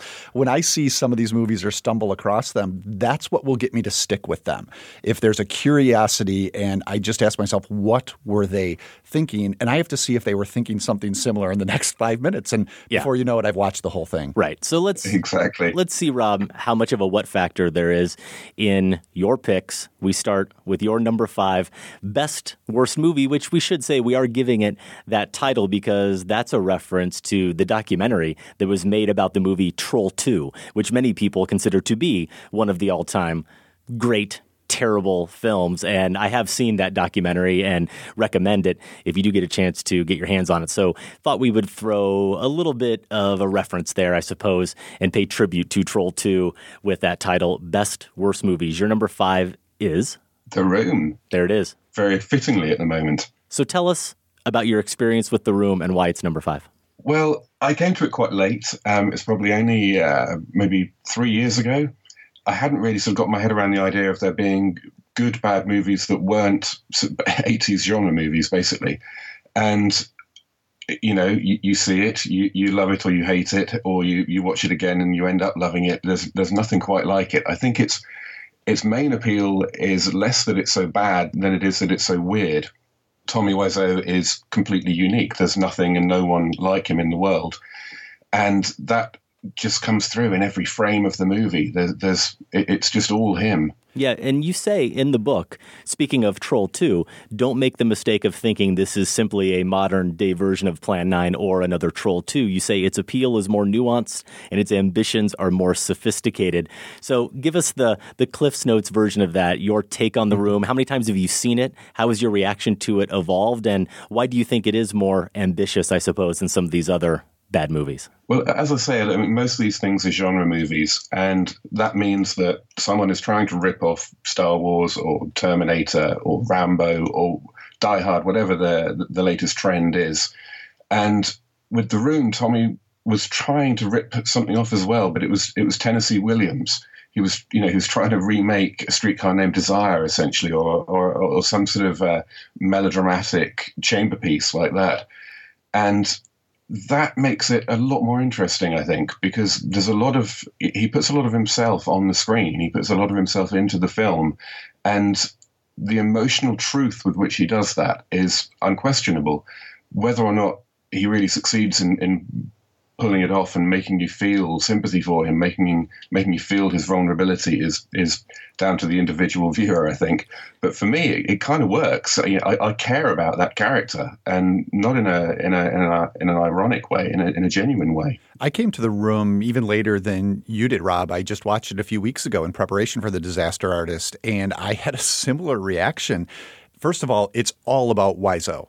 You can find many ineptly made films. You've probably watched them, Rob, that are just as poor in terms of the acting or the blocking or the odd choices, but none of them have Wiseau. And it is that commitment. It's that raw, genuine emotion, whether this is autobiographical or just a riff on Williams. He's absolutely putting all of himself on the screen. And that's where it does remind me of something like Plan nine from outer space. Now, Plan nine is a joyous expression on the screen. That's why I enjoy it. You can see Ed Wood Junior's enthusiasm for that sort of material. Here, I, I actually did, and maybe it's because I watched it by myself and I wasn't with a laughing crowd, but you do actually feel this guy's pain amidst all of the silliness. So mm. so for me, I think that is what elevates The Room. And you, Rob, had a chance to meet Wiseau, you have an interview with him in the book. It was, was it before or after a screening in Bristol, England? What was that like? How surreal was it to actually meet him? And what did you glean from talking to him? Yeah, it, it was surreal. That's definitely the word for it. it. What you see on screen is what you get in real life. There's no two ways about it. And um, it, it was difficult. You, you you do have to treat him with care because the, the in fact, the last time I saw him, he just chased a Guardian journalist out of the cinema because he didn't want to talk about whatever it was the journalist had brought up. So I, I went to him with a, a, an early stage idea for the book and was sort of highlighting that it was really about cult movies, not bad movies. And even that he got upset about because, you know, it's big Hollywood movie to him. It's not a cult movie. And he was a fascinating person to talk to, I have to say. He's very open once he starts to trust you. And I've seen him again since and given him a copy of the book, and it seemed to go well. The lawyers have been stood down for now. So, you know, all credit to him, really. Yeah, and it goes without saying, or I think we should point out that he might appreciate the fact that on the cover of the book, there are stills from six movies, and by far the biggest is his face from that famous poster. So, you know, unless he is going to eventually get the lawyers on you, he he probably has enough vanity to maybe appreciate that you put him on the cover. So you gave that movie, here were your scores: Cheese seven, Acting nine, Excess five, Ineptitude eight, and The What Factor a ten, which of course gives it an overall Bad Movie Bible rating of ten. I do want to say that the context in which I saw this movie was here on the show. I had heard about it and its legacy a little bit. If you want to hear Josh's take on it in a little bit more detail, you talked about it, I think, last episode, right? Was that Very six fifty-eight? Briefly, yeah. Very briefly, but six fifty-eight. You can find that at filmspotting dot net. But it was discussed here on the show by your predecessor, Maddie, and me. It was a listener's choice. We actually did it as part of the show, but a listener wrote in, Leo McIntosh. You tell me if I'm butchering this location here, Rob. Feltham, Middlesex, U K? Yeah, yeah, yeah. Why Sound not? familiar? Cl- close enough? he, he. I have to give him credit because it turns out the previous movie we had done that a listener had required us to discuss was Sallow.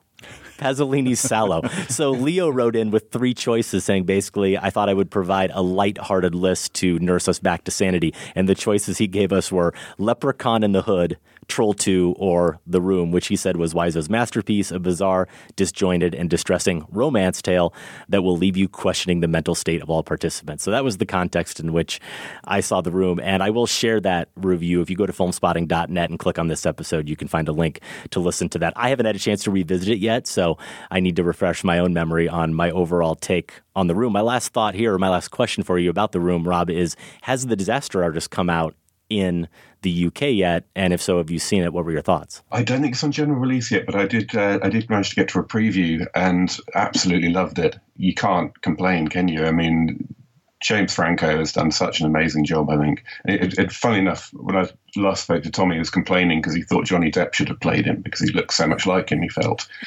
But it, as great as Johnny Depp is, I can't imagine anyone doing a better job than Franco has. It's it's in, extraordinary. He's pretty dead on. He does inhabit the role, there's no doubt about it. Okay, let's move on. Your number four best worst movie. Uh, well, 'Tis the Season, Elves, which is a nineteen eighty-nine horror movie. Stars Dan Haggerty, who I think is probably going to be best known to Americans as Grizzly Adams, who I, I gather was quite a big personality. And it's about a Nazi elf uh, who is brought to life by anti-Christmas witchcraft and tries to launch the Fourth Reich by mating with a, a sort of a disillusioned waitress.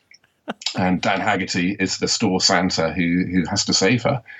And save her he does. It's uh, we don't know quite what happens to him in the end because uh, no one bothers to show or tell us. But it's one of the best bad horror movies that you're ever likely to see. And given that it's Christmas, I think more people need to get out there and see it. Now, this is a hard one to find, but you did put together a five-minute supercut that features most of the quote-unquote best dialogue, and we will link to that in our show notes as well over at filmspotting dot net. Josh, did you get a chance to see this one? I mean, Grizzly Adams, you talk about acting, I'm going to call him Grizzly Adams because that's how I remember him growing up. He's he's going for it. It's he's trying. He's, he's being very, very earnest. You okay? What?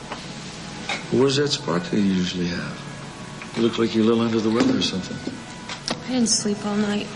Well, don't feel so bad. I didn't sleep all night either. Things haven't been going exactly right. Well, right back at you, sunshine. They haven't been going too good for me either, so don't feel bad. You know, my cat got killed last night. Well, I'm sorry about your cat. I really am. I'll forget it. No, I am. I mean it. I remember when I was a little kid, I had a dog named Pew Shooter, and I loved him so much. When he died, I cried like a baby, so I know how you feel. That's a question I had about the acting issue here. Adam, was Grizzly Adams good as Grizzly Adams? Because he's not here. So the question is... I is think he was a little better. It's like playing to your competition, right? Is he playing down to the material here and he was Oscar-worthy as Grizzly Adams? Because this is atrocious. You, you just Now there's the material to take into account. There are the odd situations he's placed in. Mm-hmm. Um, maybe maybe he just wasn't given the right stuff to work with. Yeah, but I do. I just get the sense that he is, he is trying so hard. He is like Wiseau oh, in some committed. ways. He's committed. He's committed. And that, that does matter. So what do you think about uh, Grizzly Adams' performance, Rob? Well, Dan Haggerty is, is a minor star of these movies, actually. He's like, there's, there's this whole family of actors who who became very, very well known for doing one particular thing. And nobody noticed that they couldn't act because what they were doing is just what they were anyway. They, you know, they were just playing themselves. So you've got people like Dan Haggerty and uh, Hasselhoff is another one. Eric Estrada, David Carradine. These people ground out a living throughout the seventies and eighties, appearing in some of the worst movies you've ever seen, and they're always hilarious. You can't beat them. Yeah, so all of the T V stars from our childhood, basically, are the ones who went on to star in these movies. You did give the acting a ten. Cheese factor, a seven. Excess, only a three.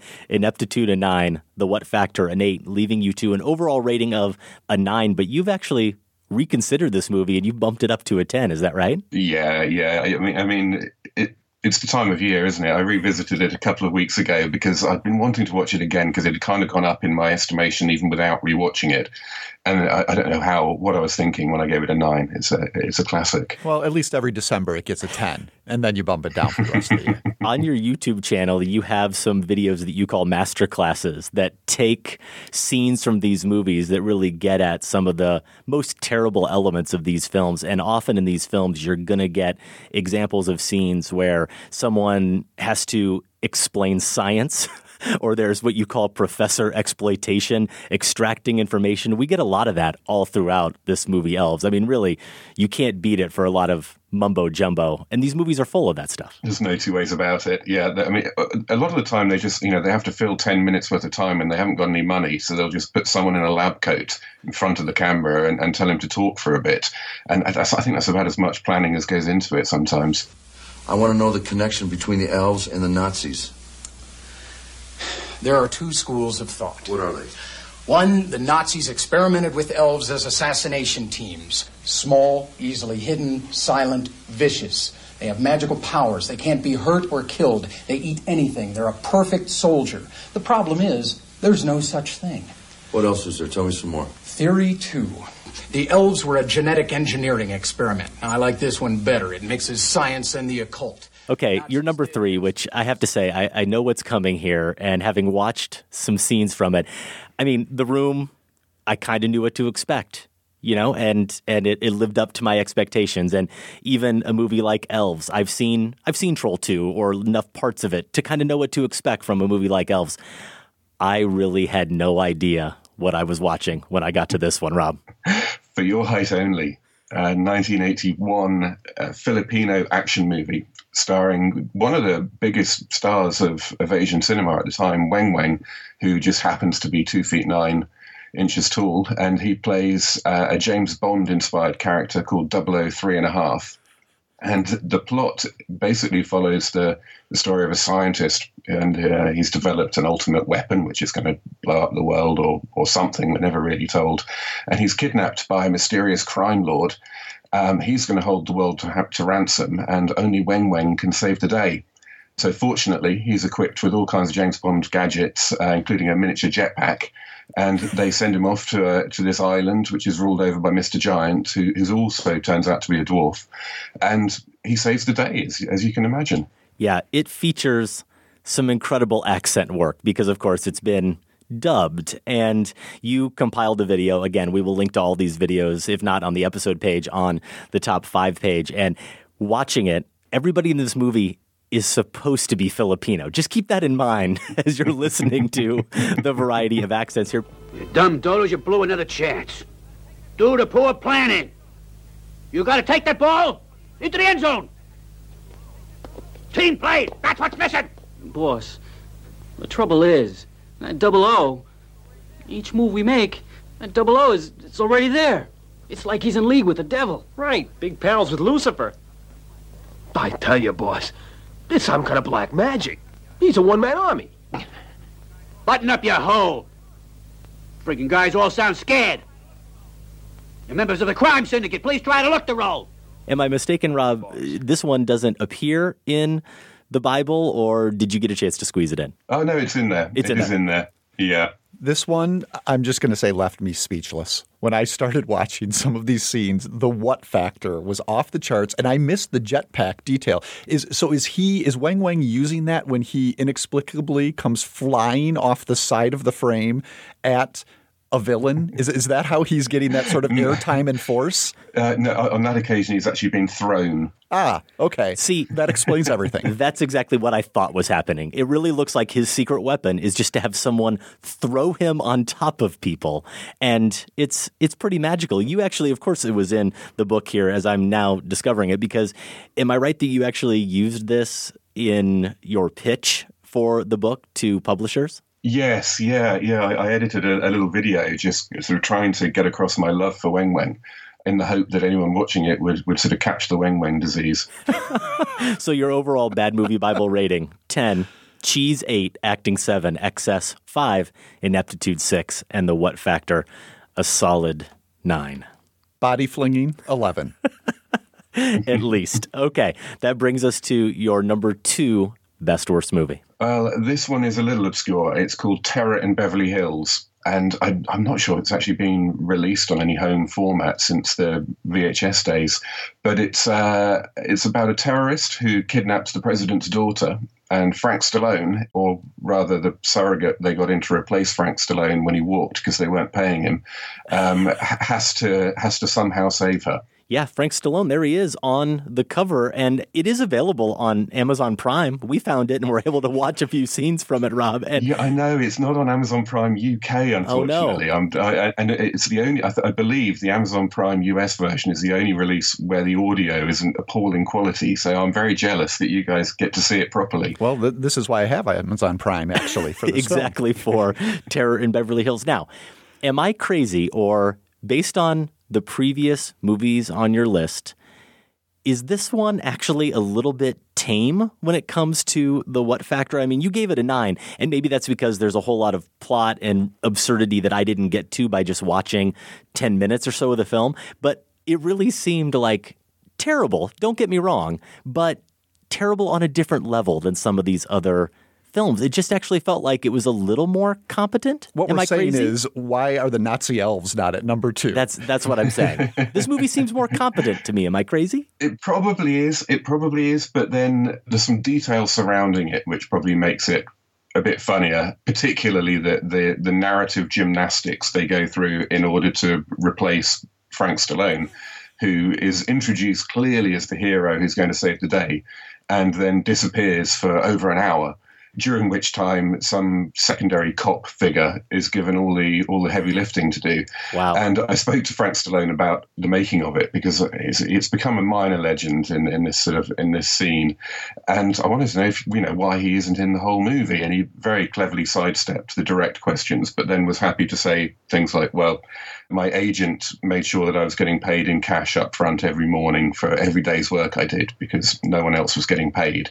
And, you know, they got to the first day's location shooting and realized everyone had forgotten to bring a can of film.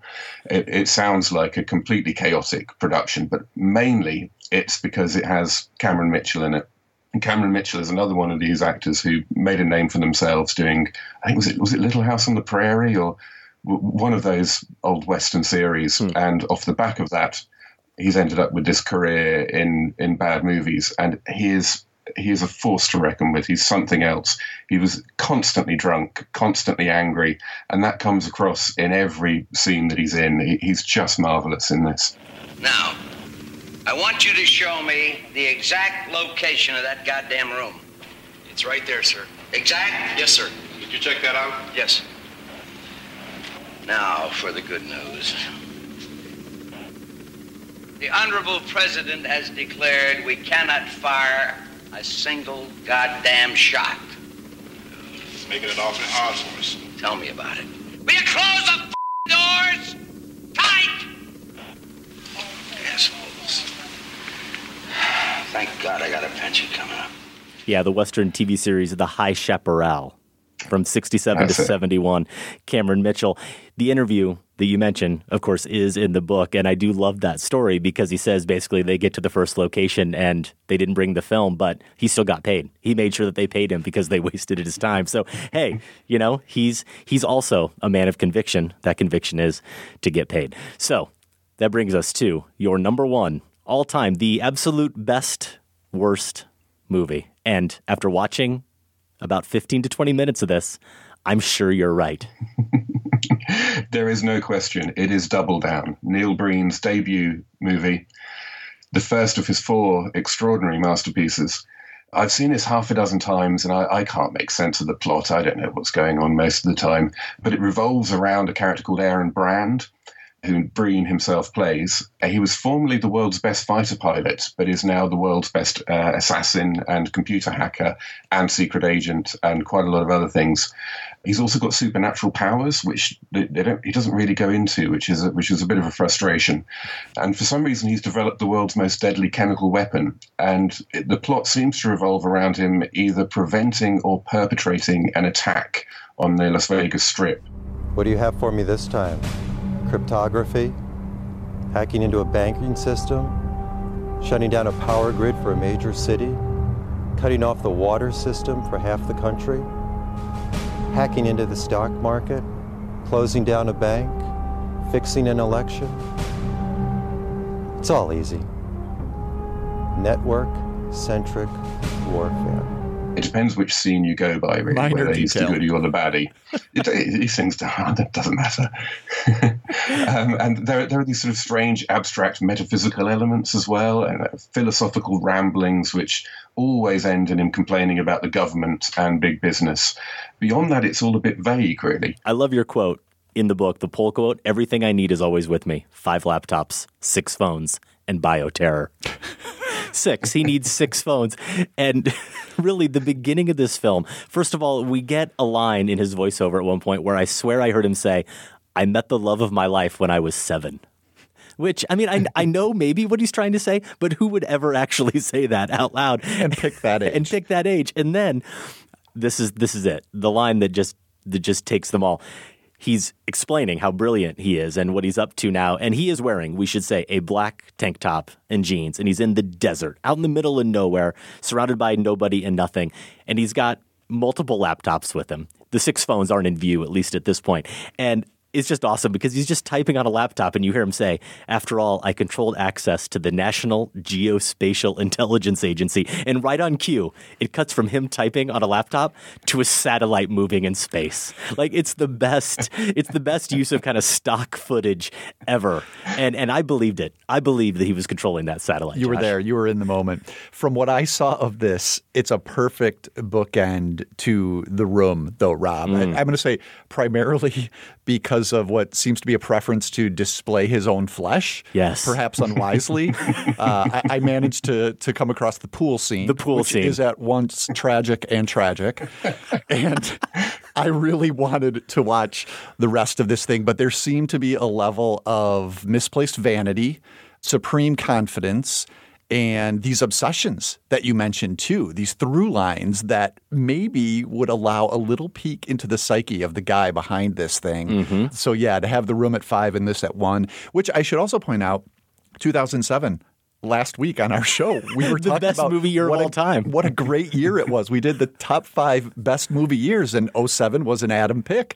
He didn't. He did not mention this. Curiously, I did not add Double Down. Yeah, I mean, that that scene with his wife, who was then assassinated in his arms, where they are naked in a pool. It seems as if he is actually standing naked in the pool. She's also naked, or at least wearing a G-string, turning in such a way that she's making sure the camera cannot see anything mm-hmm. she doesn't want it to see. It's, it's awful. It's so uncomfortable, isn't it? The posture.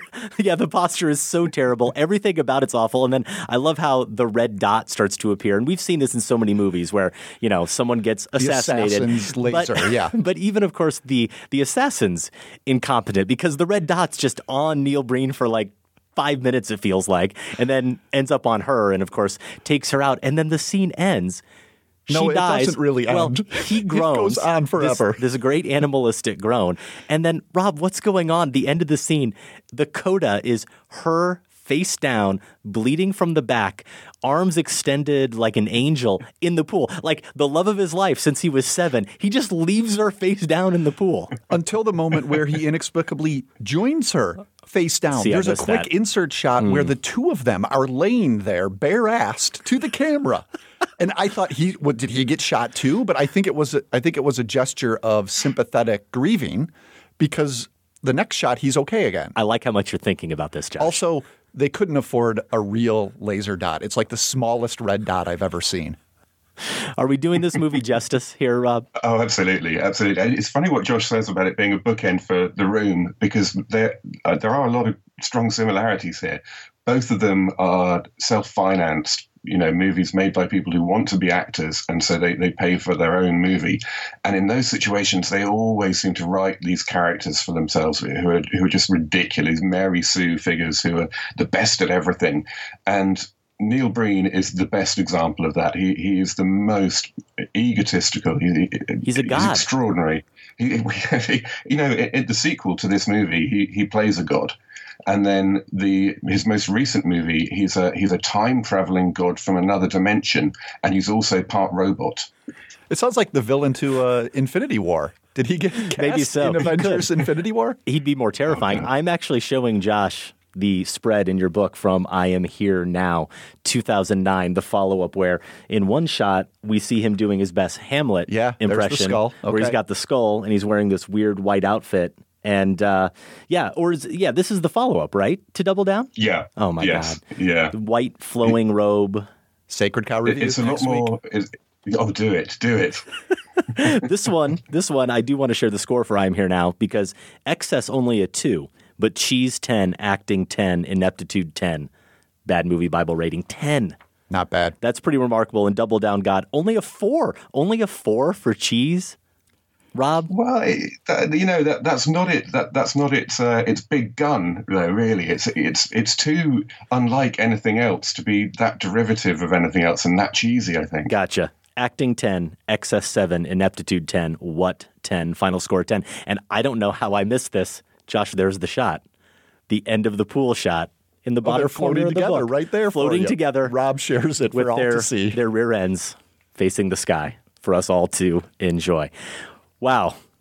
Well, as I said, we will link to plenty of links to all of these films, at least clips from some of these films, if you want to see the level of what and just ineptitude and insanity that we have been referencing here, or just go to filmspotting.net slash top five lists for more. So, Rob, this was fun. Anything else you want to add about bad movies, maybe what, what you're working on now? If you've got a follow-up of your own to this book, will you be playing a god as you write that book?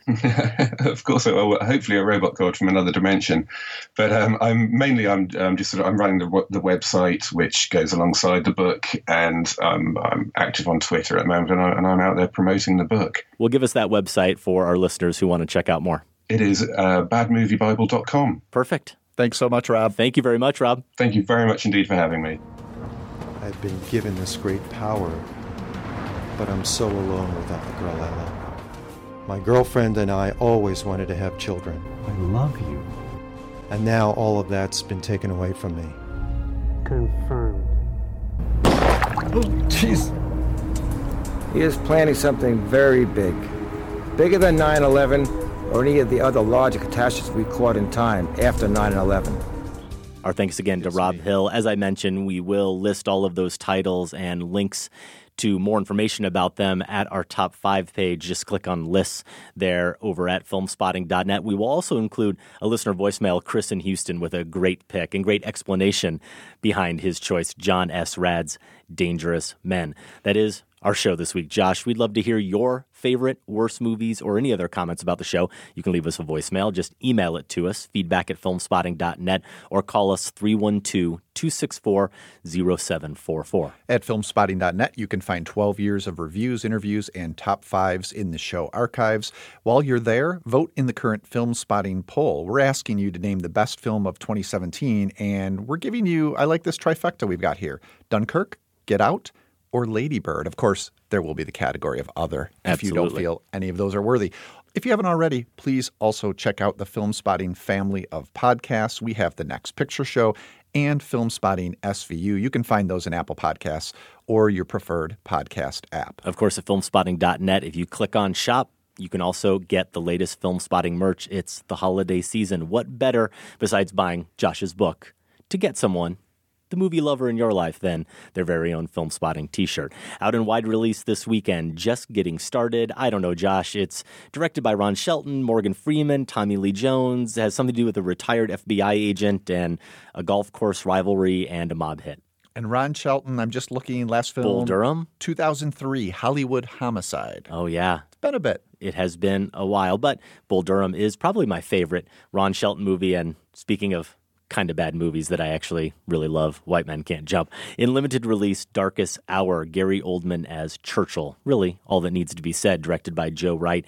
Wonder Wheel, the latest from Woody Allen, and The Shape of Water, highly recommended by both of us, the latest from Guillermo del Toro.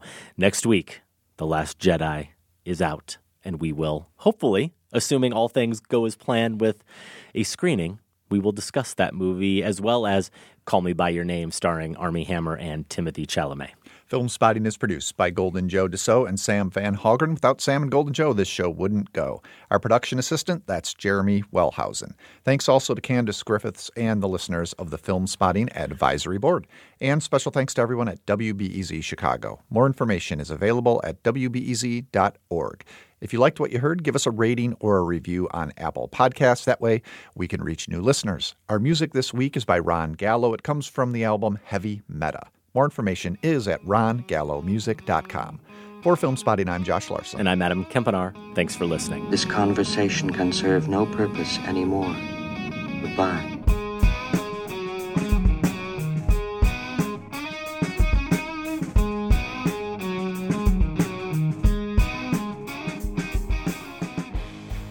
Oh, hi, Otto. Ahead on Film Spotting. How long did you practice that? Just in my head. Not even with the dog this week. Thank God. He tortured her enough. Film Spotting is listener supported. Join the Film Spotting family at film spotting family dot com and get access to ad-free episodes, monthly bonus shows, our weekly newsletter, and for the first time, all in one place, the entire Film Spotting archive going back to two thousand five. That's at film spotting family dot com.